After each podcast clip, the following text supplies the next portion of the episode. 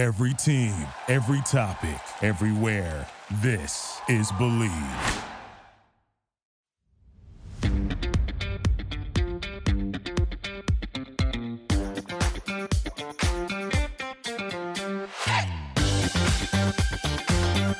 And welcome into the Tiger Woods podcast, episode 47, right here on the Believe Podcast Network, the number one podcast network for professionals. We are your Tiger Woods experts, and Tiger is back this week at the Memorial Tournament, as predicted by both of us. Cam Rogers with you alongside Bridget Whalen. Follow us on social media. I'm on Twitter at Mr. Rogers99 and on Instagram at Mr. Rogers98. Follow Bridget on Twitter and the gram at Bridget K.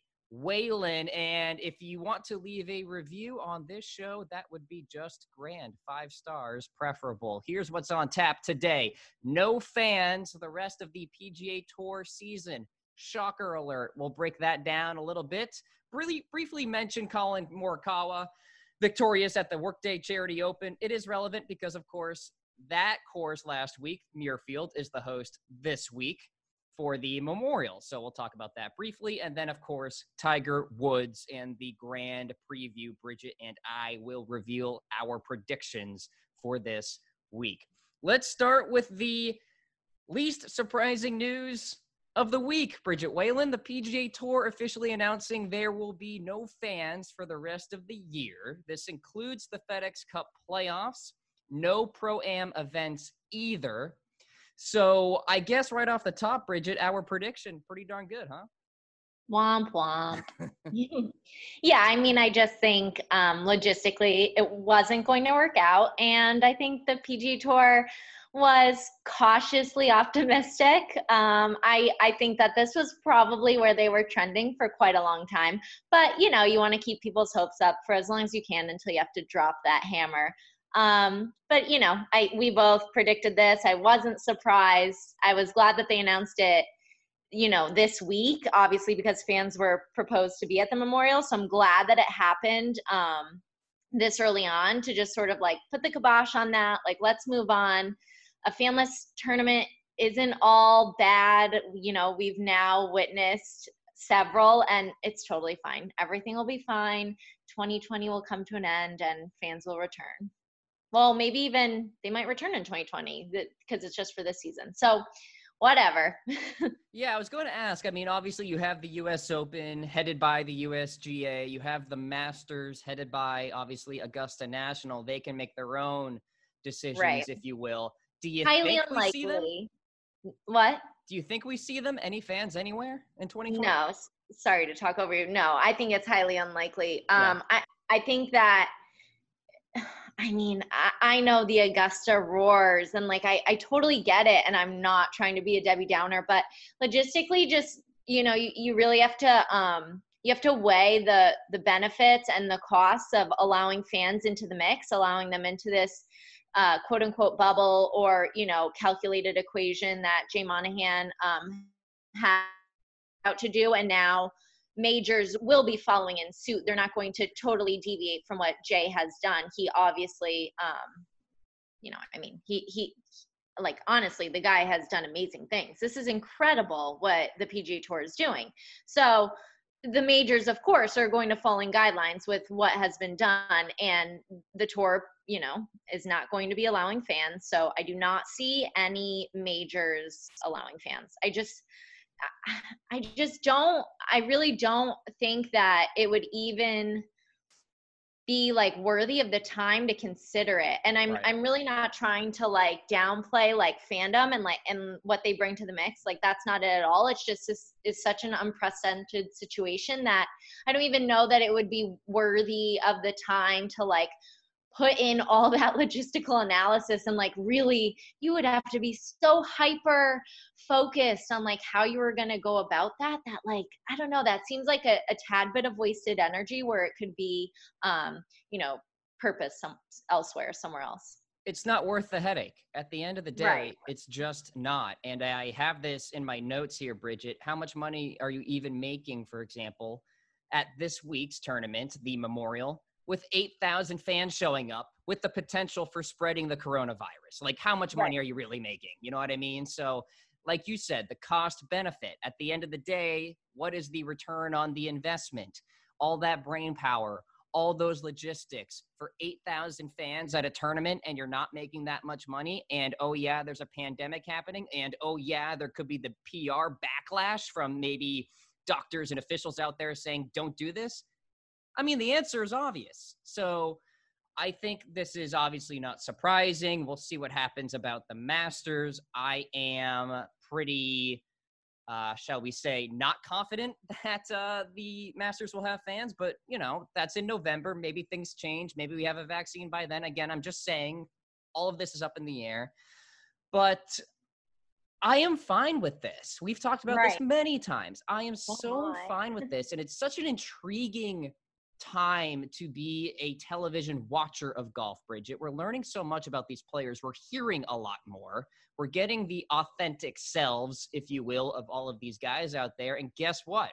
We're going to get Tiger Woods, and we're going to get a lot of dialogue from him on the golf course this week too. Yeah, and for that matter, like, if you think about it, okay, so this whole, I'm going to call it like experiment per se, hasn't gone off without a hitch. Today in Jay Monahan's press conference, he noted the number 21 people between players and caddies have tested positive for coronavirus between the Korn Ferry Tour and the PGA Tour.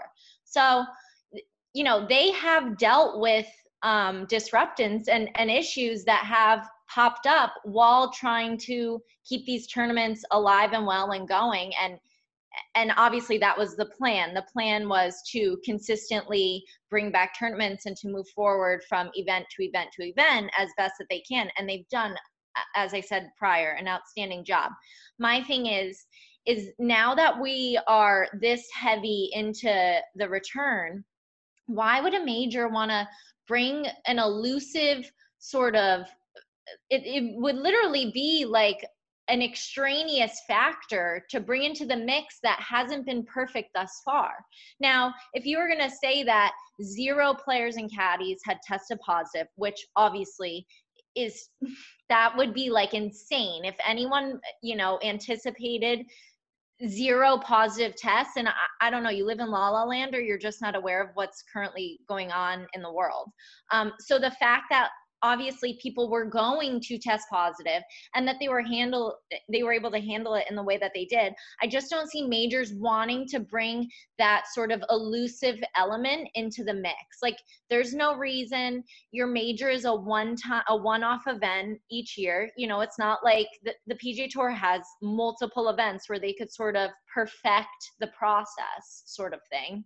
I just don't see like why, like, I don't know. I just don't see the point of it. And again, I'm like treading lightly because I know that fans are such an integral part of sporting events. And believe me, like I as well am a fan. Like I love to attend golf tournaments. It's probably my favorite pastime. I just don't think right now that that has to be the focus. I think that getting the Masters off in November is going to be a feat, like regardless. So yeah, I'll miss the roars. That probably is the tournament that I think I will miss the fans the most, especially, you know, I mean, imagine if Tiger won back-to-back. And like, it's dead silent. Right. So, okay. So, like, yeah, that would kind of stink. But, like, this is a weird year. And we kind of just have to identify that and sort of, like, you got to sort of like move on. Like things cannot be the same right now. They just can't. But like, let's try to have some semblance of normalcy and let's get the majors in. And like, that's what we should be focused on. And the focus will be on that throughout the summer. Absolutely. I think it's going to be interesting as we go forward, especially with the majors, to see just how little people can actually be there. Because Bridget, it's funny, you mentioned this last week. I'm still seeing like a good amount of people around these greens. It's like, who are you people? No, we talked about this. Like I sort of get anxiety when I see an influx of non-players or caddies on the course. I'm like, what, have they been tested? Go home. Yeah, do not get within 6 feet of one of those players, please. Yeah. Absolutely. All right. Well, let's quickly talk about Colin Morikawa beating out Justin Thomas for the Workday Charity Open. So he kind of has that advantage, if you will, here at Muirfield Village this week. Sorry about JT, Bridget. I do just want to point out how Colin Morikawa celebrated the win. Not with family, not with friends, grilled a couple steaks at his hotel with some random people, and then went to bed. So that is the most... I saw that in your notes. Who were the random people? I had no idea who you were alluding to. Just strangers. Random people. Oh, okay. That tested negative for coronavirus that he was allowed to be in close proximity to? Evidently. I'm sure he kept away, 6 feet. But very weird. He didn't have family or friends there, I guess, to celebrate with or something like that. And that's how he celebrated. I think it's a really pandemic way to celebrate. Not with a big crowd, random people, couple steaks, and that's it, I guess. A carnivorous celebration. There you go.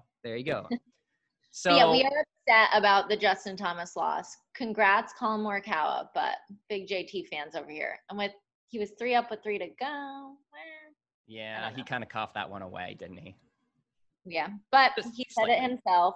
He was pissed off about it, and I fully understand. I mean, that 50-foot putt that he drained was that was enough electricity for the whole tournament.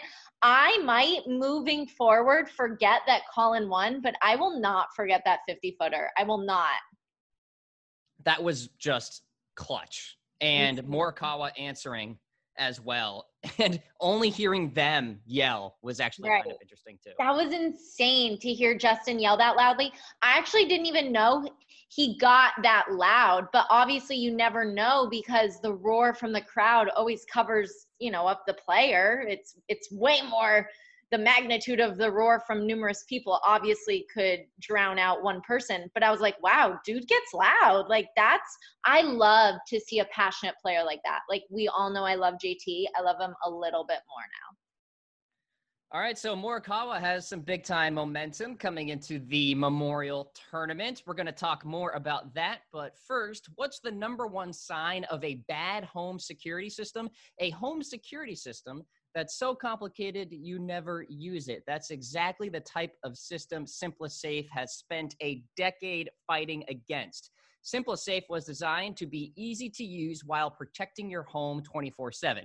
Order online, open the box, place the sensors, plug it in, and your home is protected around the clock. It's that simple. Head to SimpliSafe.com/team and get free shipping and a 60-day money-back guarantee. Money-back guarantee, folks. That's SimpliSafe.com/team. It feels good to fear less. All right, well, the players should be fearful of Tiger Woods this week, the 5-time champion at the Memorial Tournament. By the way, it's the first time since 1957 that the tour will play at the same venue in consecutive weeks. Bridget, obviously there is a lot to break down about Tiger Woods. What has he been doing during quarantine? What does he think about Bryson DeChambeau? He has some thoughts there. And I'll just roll through some of the highlights from his press conference. He actually considered returning to the tour prior to this week, but wanted to play it safe. I thought that was pretty interesting. He was physically stiff in LA at the Genesis Invitational. He's feeling a lot better now. Rest is always key with him, in my opinion. Some things he did in quarantine: played tennis with Charlie. He read and watched TV. One of his favorite authors is Dean Kuntz, who writes thrillers and horror books. Never heard of him, but interesting. And he is ultra impressed by Bryson, particularly because he's hitting it straight with such great distance. And that's a good point because the farther you hit it, the more likely it's going to go offline. So Tiger Woods weighing in on Bryson DeChambeau. Oh, and by the way, he has been playing Medalist Golf Club a lot, as expected. So, Bridget, any takeaways from Tiger's first big-time press conference in a while? You could thank Dylan DeChambeau of golf.com for that mystery thriller or whatever novelist. That's where I found it, yeah. Never heard of him either, but interesting to know that that's the type of fiction that Tiger's into. I mean, that was intriguing. I don't know. I thought him saying that he had considered or pondered coming back prior to Memorial. I don't believe it. Really? I think no, I don't believe that. I think he wanted to see how the return got off. I think he was very in tune with what the tour was doing at the previous events prior to the Memorial. I don't think that he foresaw coming back to any event, because I'm going to question you this, which event would he have come back to? Right. That's what I was thinking in my head. Right. Like, yeah. I don't know. Like, he followed his yacht, but that was because it was his daughter's 13th birthday celebration. So I just like had a list there.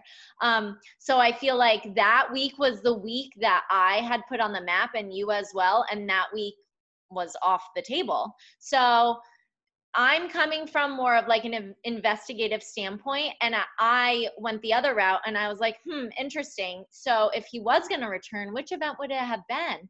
He wasn't going to return to the very first event at Colonial. No way was he going to go out there without seeing, you know, how things went along. Right. He was in no way going to play the Workday before the Memorial. No way, because he'd be tired. I never foresaw him playing Travelers at all. I didn't think he wanted to go into the vicinity of the New York region at all. That was my standpoint on Travelers. I mean, honestly, that's fine that he said that. Maybe he did ponder it like prior to the return, but I think once things were underway, he had the Memorial checked off, and that was it. That's honestly what I think. Other than that, I thought he looked great. I think some people said like he looked like he had a bad night out or something. I was like, man, he looks great to me. I don't know. Bad night out, really? Tiger Woods said, in a pandemic? Yeah, he looks a little tired or something. I was like, man, he looks awesome. Like, I don't know. So I definitely wasn't in accordance with that standpoint. Yeah, I don't know. It was kind of like a normal Tiger press conference. I didn't really get any juicy tidbits from the whole thing. I like that he plays tennis. Yeah, I don't know. Not much to go on there. So he's playing with McIlroy and Kepka for the first two rounds. Selfishly, I kind of wanted him to play with Phil Mickelson to kind of pick up where the match 2.0 left off. You know what I mean? But hey, I don't make the pairings. So 117. Yeah, they kind of balked on the pairings, in my opinion. They had a lot of missed opportunities. Yeah, absolutely. So first round tomorrow for Woods, 1:17 Eastern time. Tee time. So let's talk about course history. The guy knows the course like the back of his hand. Some recent form: 2019, he finished 9th. 2018, 23rd. 2015, 71st. Those are the last three appearances at the Memorial. Bridget, I always get asked this question during my radio calls and all of that. Is the layoff a concern for Tiger Woods? Because he always has a couple layoffs throughout the PGA Tour season. At this point, Bridget, I'm like, no, it doesn't affect him at all. The guy's a 15-time major champion. I think he knows what he's doing, and he knows how to simulate a PGA Tour event. I always lean on rest for this guy, in my opinion. Oh, same. And here, specifically, all that learned experience, all that memory, like, I don't know. This is his wheelhouse. And I agree. He did bring that up in his press conference and we mentioned this, you know, months ago, he is the only player on tour that is accustomed to these long layoffs. Now, this obviously was a pause for everyone, and it wasn't a choice of his. The prior layoffs that he has had in his competitive game have been his choice, obviously. But have they really been his choice? Because you don't get to choose sort of like how your body is performing. So I feel like this headspace of this time off is very familiar to Tiger. And I don't think it, you know, like, obviously, again, I sort of didn't take into consideration the rest that players were going to have. And you warned me about that. And I was like, no, I don't think so. Like, you know, I don't know. They were rusty. A lot of them were rusty. Dustin Johnson was rusty. John Rahm was rusty. Kepka is a little bit. Kepka is still rusty. Yeah. So we saw that. Tiger, I think that his game is just different after pauses. And I'm not saying that he's not going to be rusty. And again, he really hasn't played competitive golf. Yeah, the match, I guess, is some semblance of competitiveness, but playing at Medalist a bunch with your son is like, you know, that's just having fun. That the vibe is totally different. So yeah, you could be getting a lot of practice in. But for me, I think mentally, he will not be rusty from this layoff. So I think Tiger is always a lock at Muirfield. I don't know. I think he's going to play well. I know that there's some conflicting opinions on, you know, whether it, like I heard on Morning Drive, I think Robert Dameron said he could either win or come in last, like somewhere in between. I thought that was funny because that is very true, because that's kind of like what we're going with here. He could for sure win and he could for sure come in last. So I don't know. I tend to lean that he will for sure make the cut, and I tend to lean sort of like a top 20, a top 10 from Tiger this week. Yeah, I think something along the lines of top 15 makes sense. Yeah, I could see something random like T11, you know what I mean? Like 17. 17, never really sniffs that first page, but he's there comfortably inside that top 20, something like that. But at the end of the day, I could also see him win. People are asking me, can he win this week? And my answer is 100% yes, because usually when I get that sort of question after a layoff, it's because Tiger has been hurt. And so I'm less confident about his ability to win in that given week. This is not from injury. Well, it kind of is. He was a little stiff, Bridget, right? I mean, in February. Yeah. We saw him at the match 2.0. We know he's good. This is different. He's back from a rest period, if you will. And he can totally win this week. I agree. Andy got to spend so much time with his children. He's probably just like mentally sort of complacent, in my opinion. And I think for Tiger, if I learned anything from Earl, his father, is that Tiger's mental aptitude is really kind of his secret weapon. And when that sort of is, you know, off kilter a little bit, he could get derailed. I think he is in a really good mental headspace. So Tiger Woods playing with Kepka and Rory McIlroy for the first two rounds. Speaking of struggling or rust a little bit, Rory McIlroy has not done a lot, Bridget. That's a good, as you said his name, I was like, Rory McIlroy. Yeah, it's like nobody's talking about this guy. He's still like a favorite this week, but it's all Bryson, it's all Webb Simpson, it's all Tiger, obviously, but nobody's talking about McIlroy, which is kind of odd. So Webb Simpson has a chance to move to world number 1 this week. And like, honestly, that would be insane. First of all, he's never been number 1 in the world, but Webb is such a consistent guy in the mix right now. And I often think that he has been overlooked a lot. And like, maybe that's just because he kind of has a vanilla personality, but like, go Webb, like you could become number 1 in the world this week. Like, that's awesome. You're being talked about more than Rory. Like, that's a win for the guy. I like it a lot. I think people forget the guy won a US Open out West at Olympic back in 2012. So he definitely is someone that I think kind of falls by the wayside. He's also in that like weird age category where like his fans aren't like rabid fans, like, you know, for a younger guy or like a guy that sort of stands out from the crowd. And like, he doesn't need that pomp and circumstance or whatever.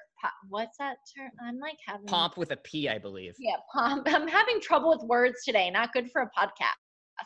But yeah, he doesn't need all of that because he has a really solid game. And the thing that I think puts Webb over the top that is often not talked about enough is that player-caddy relationship. Him and Paul Tesori are thick as thieves. They're like brothers. And they are so clear on communication. We totally do not give caddies they are totally due for way more credit than they get, in my opinion. And I think the two of them have lightning in a bottle, and they've had it for a long, long time. So I don't know. Webb's not my pick this week, but now I feel like he should be. It certainly sounds like you're leaning that way. Man. I don't know. I think that I'm going to fade Webb Simpson for you fantasy golfers out there. I'm not going to play him in DraftKings or anything like that. But, I mean, he could be in the mix. Statistically, he is beautiful up and down the card, if you will, of off the tee, approach game, short game, and putting. So we'll see. He's a balanced player.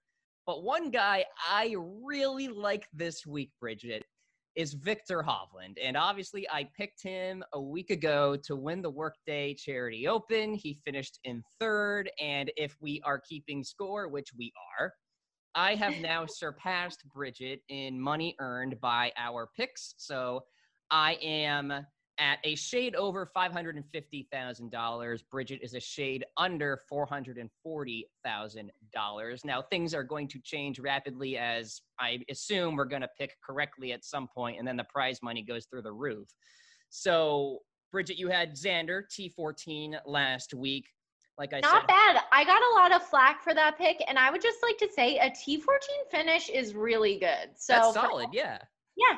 Everyone was like, oh, you never go with Xander. Why would you go with Xander? And I was like, oh, okay. Didn't know that this was the overwhelming consensus.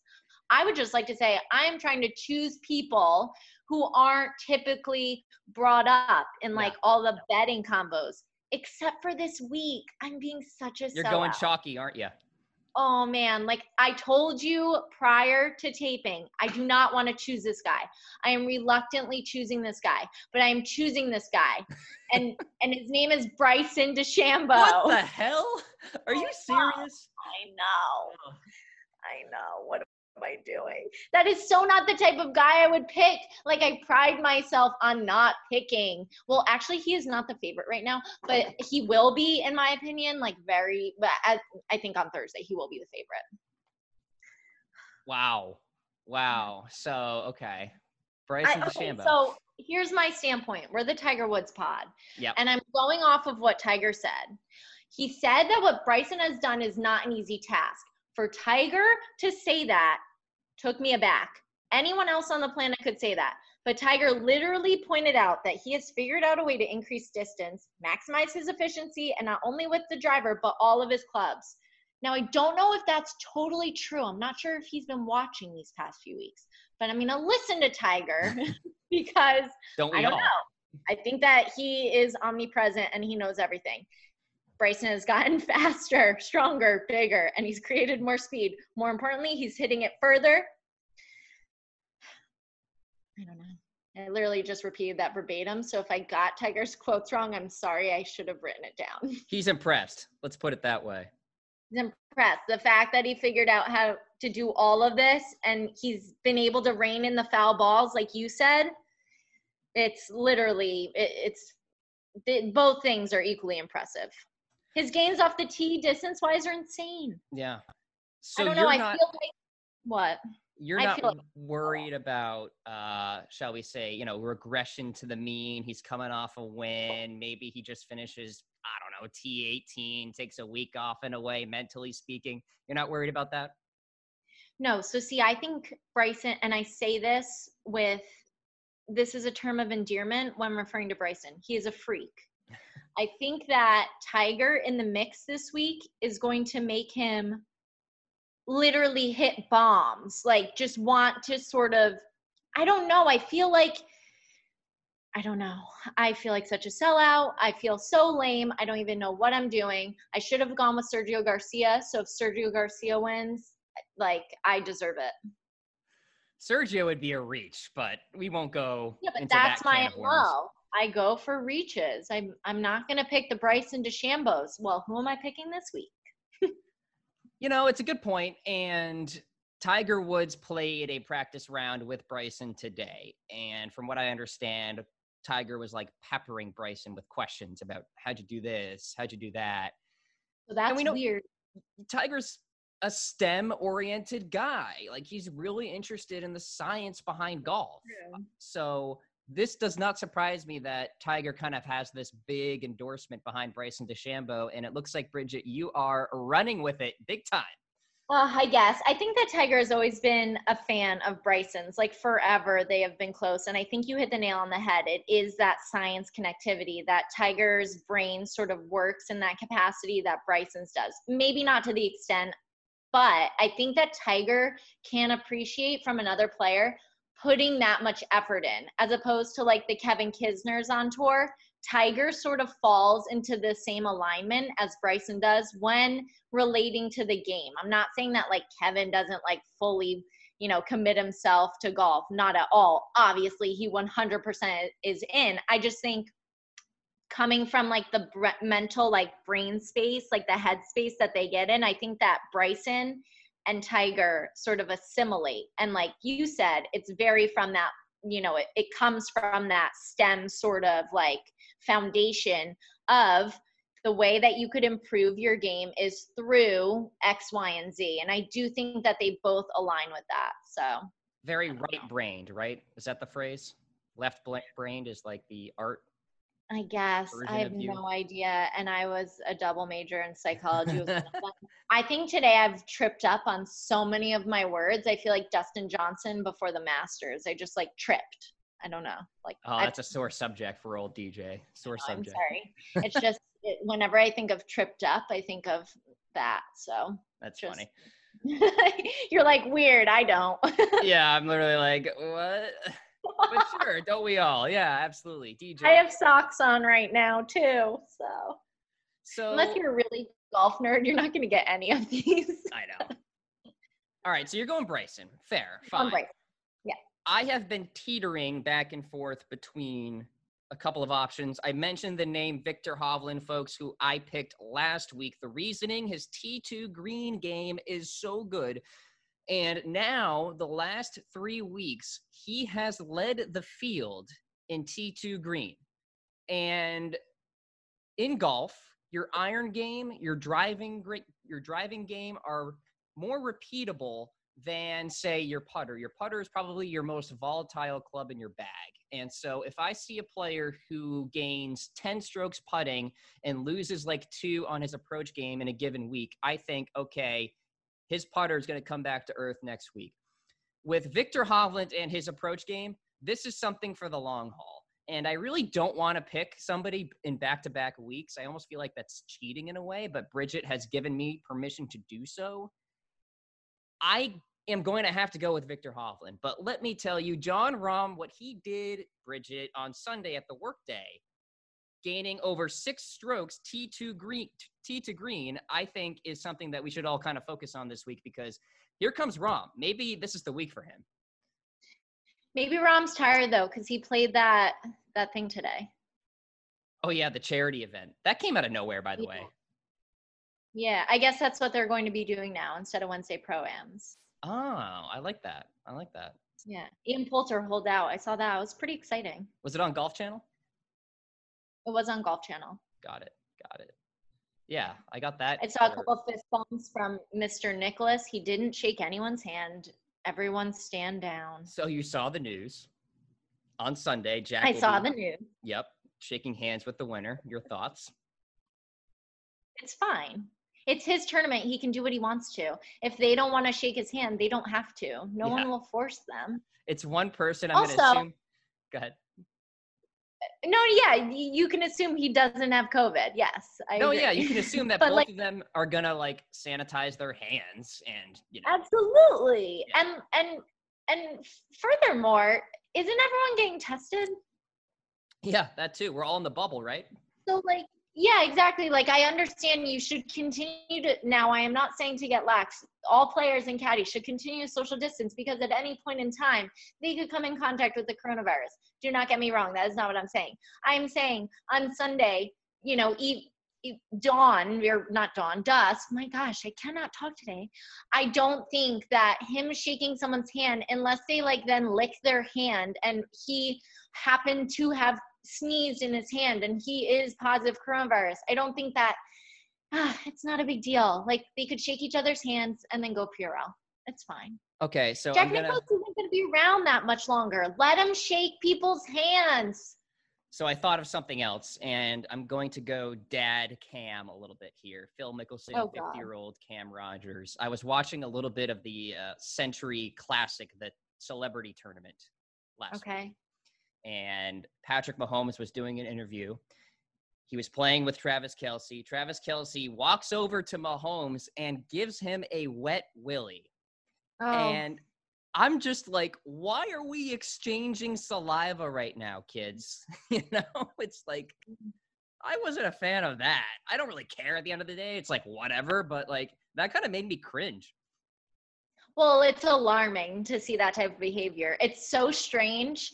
The other day I was in the supermarket with my girlfriend and we overheard, I guess we were eavesdropping, a woman on her phone say, well, that's great. I'll see you guys on Friday. And we both looked at each other and we were like, who's she going to see on Friday? People can't see each other. And then we both were like, Oh my God, that's so crazy that hearing from someone say, I'll see you guys on Friday makes us like uncomfortable. We're like, wow, this is unprecedented times. Yeah, I didn't catch much of that tournament, but you know, those are all, that's an interesting bunch in the field. I'm not so sure they're the best at rule following. Exactly. No, I'm not trying to diss anyone in saying that. I'm just saying, you know, a lot of the people in that field probably think that they could sort of skirt the rules. And I think you get this sort of, you get a sense of comfortability if everyone around you is being tested, right? And I think that the PGA Tour dealt with that the first couple weeks where people were like, hey, we're all being tested. We're all in this bubble. What's the big deal? Why can't we sort of associate with each other? Lo and behold, no, you cannot, because this virus is invisible. You could pick it up at any time. You never know. People could be presenting, you know, they could be asymptomatic. It has so many factors that I think now the players on tour are definitely taking it more seriously. That one-off event in Lake Tahoe, you know, they're out there for one weekend. It's kind of like Colonial. It's the first week. So it's party central out there too. Absolutely. Yeah. Oh yeah, for sure. Oh, that's such a beautiful area. I want to go there so badly. Oh man. Me too. I said that to my parents. I was like, have you guys been to Lake Tahoe? And they both said no. And I was like, wow, we should go. Literally. So I'm glad that that event, I love seeing it on the TV. I'm glad that it, you know, it got to, it went off. But I think that that type of behavior is definitely uncomfortable. So 50-year-old Cam Dad is okay. I agree with 50-year-old Cam Dad on that. And I'm a live and let live kind of guy. So for me to actually like feel jarred by that kind of surprised me. But I'm just like, look, guys, what are we doing here? Like, we're setting an example. So will you feel jarred by Jack if he shakes, if someone receives the shake? Because I do have to say today, John Rahm and Barbara did do a little handshake. Did they now? They did. Scandalous. They did touch skin to skin on their hands. Well, I'm not going to be surprised because we now know that Jack is going to shake the winner's hand. Will I care? No. You know? Right, yeah. And like, honestly, maybe he won't. Like, you know, some of these guys are really, they're really strict now. So like, maybe the winner won't accept the handshake. Maybe he'll do a fist bump. Who knows? I mean, actually, you shouldn't do that, winner. If you're listening, don't just shake his hand. He's Mr. Nicholas. He's the best golfer in the world. Sorry, Tiger. He's Victor Hovland. Bridget's talking to you right now, future winner of this event. I was so nervous that Victor was going to win last week. Oh, and now I have to be nervous again that Victor is going to win. I was like, wow, I really like Victor Hovland, but now I'm getting not to like him because I'm going to be so anxious if Cam wins 1.something million this week. And then I'm way ahead of you. Man, but now I'm going to be rooting for Bryson, which is equally weird. I don't not like him. I don't like him. He's not like my favorite. I'm kind of indifferent. Like, I respect his process, but I'm going to be rooting for him this week. Final point here. Should at some point Bryson and Brooks be in a grouping? Why have we not done that yet? Come on. Sure. They're adults. Like, you know, we did the whole Brooks and Rory thing. Is Brooks just a little instigator? I don't know. I think he is. He's a pot stirrer. Yeah. For sure. We had that fictitious quote unquote rivalry sort of mapped out, and it wasn't. I mean, I think this week you should have paired them together. Just, I don't know, optically it would have been fun. And maybe, you know, those first two rounds, the guys are a little more lax, and maybe Brooks could have razzed him face to face and it would have been okay. Like, then you knock out all the animosity because he's saying it to your face and he's doing it jokingly. I don't think with a laugh, smile. Yeah. Yeah.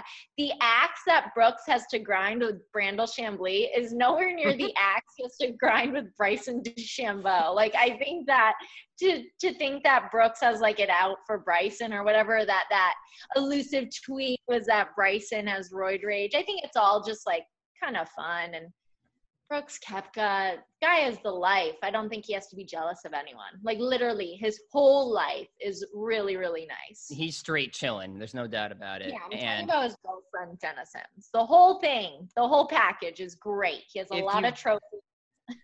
if you don't take away anything else from this pod, take away the fact that Brandel Chamblee needs to come out of retirement and play on the PGA Tour again. And then group himself with Brooks. That would be amazing. That he should do that. Right? For like one event. He could just do it. Play in the Puerto Rico Open or something. Like a smaller field event. Yeah. I love that idea. We are seeing the, you know, PGA Tour champions players come into the mix on the PGA Tour. They should get Brandel out at something. I think that he has a lot to offer in the analyst sort of like ether. And I think that he sort of gets, I don't know, raked over the coals for a lot of things that he says, but like that's his job. His job comes from that educational standpoint, and he's going to like give you the facts and straight shoot with you. And I do think a lot of people pick on him that they're like, well, you know, what have you done in your career? And it's like, what has he done? He got on the PGA Tour. If you knew how difficult that was, then you literally would have no argument. So I like it. I'm a big Brandel fan. I think he should come out for something. He's amazing. And let me just say that, like, he's not even a screamer. Like, people try to compare him to other talking heads. No, like, he's very slick. He's very smooth. He delivers well in a concise way. And I can really digest everything he says. And I believe everything he says because I know he studies the game and all of that. So anyway, not to go on a Brandel tangent, but I'm a big fan of him, and I know you are. I'm a huge fan. I'm like, I could talk about Brandel all day. He's literally so intriguing to me. He's someone that obviously I've worked with and that I respect to the highest amount. He also is one of the kindest humans. Like, I'm not talking about him as like a golf analyst. I'm just saying, like, as a person, he literally is the sweetest man with the nicest Southern accent. Like, the people who have like vitriol for the guy, I'm like, man, you are so displaced with that. And like, I understand, like, maybe it's coming from whatever POV you have, but the guy as a person, which is like kind of how we should sort of grade everyone, because right, like, golf analyzing is his job. That's not who he is. As a person, the guy is second to none. He's like one of the nicest people I've ever met in my life. And I've never seen him get angry. And I've seen a lot of other people in his position, I guess you would say, you know, get roll, a little lift. Whole lot of egos in our world, Bridget, of course, the media space. He does not have one. And I feel like people would think, like, you know, they sort of portray him as having the biggest ego. Absolutely not. The guy, everything that he says is backed up with so much research, and he bases everything that he says in a lot of knowledge. The guy is like an encyclopedia. So to say that he has a big ego is like not at all. He backs up everything with time and purpose. And like you said, I could digest everything he says. I could listen to him all day long, literally all day long. All right. So we got our Brandel Chamblee segment out of the way for the week. Tiger Woods. I know. We hope he listens. I know. Seriously. And I sure hope that Tiger Woods performs well this week, Bridget. I think he has a real shot at winning on Sunday afternoon. And we'll have a full-on recap next week right here on the podcast. And I think that's going to do it. Bridget, any closing thoughts? I was going to go with Tiger this week, and I didn't. I was close, too, kind of. And I thought we were both going to go with him, and I was like, that would be kind of cute. And now we both didn't. So you know what? Eh. Whatever. And watch him show us both up. So I know, that's what I mean. I'm like, yeah, well, he'll show us. I mean, how many times do you think people have said, Tiger will show you? Like, oh God, I can't imagine. If we had a penny for every time. Literally. All right, folks, this has been the Tiger Woods podcast right here on the Believe Podcast Network. A friendly reminder, by the way, check out all the other shows on the Believe Network at Believe.com. A lot of good stuff coming our way on the network, especially as football season gets started. So for Bridget Whalen, I am Cam Rogers. We'll talk to you next week. Good luck, Bryson.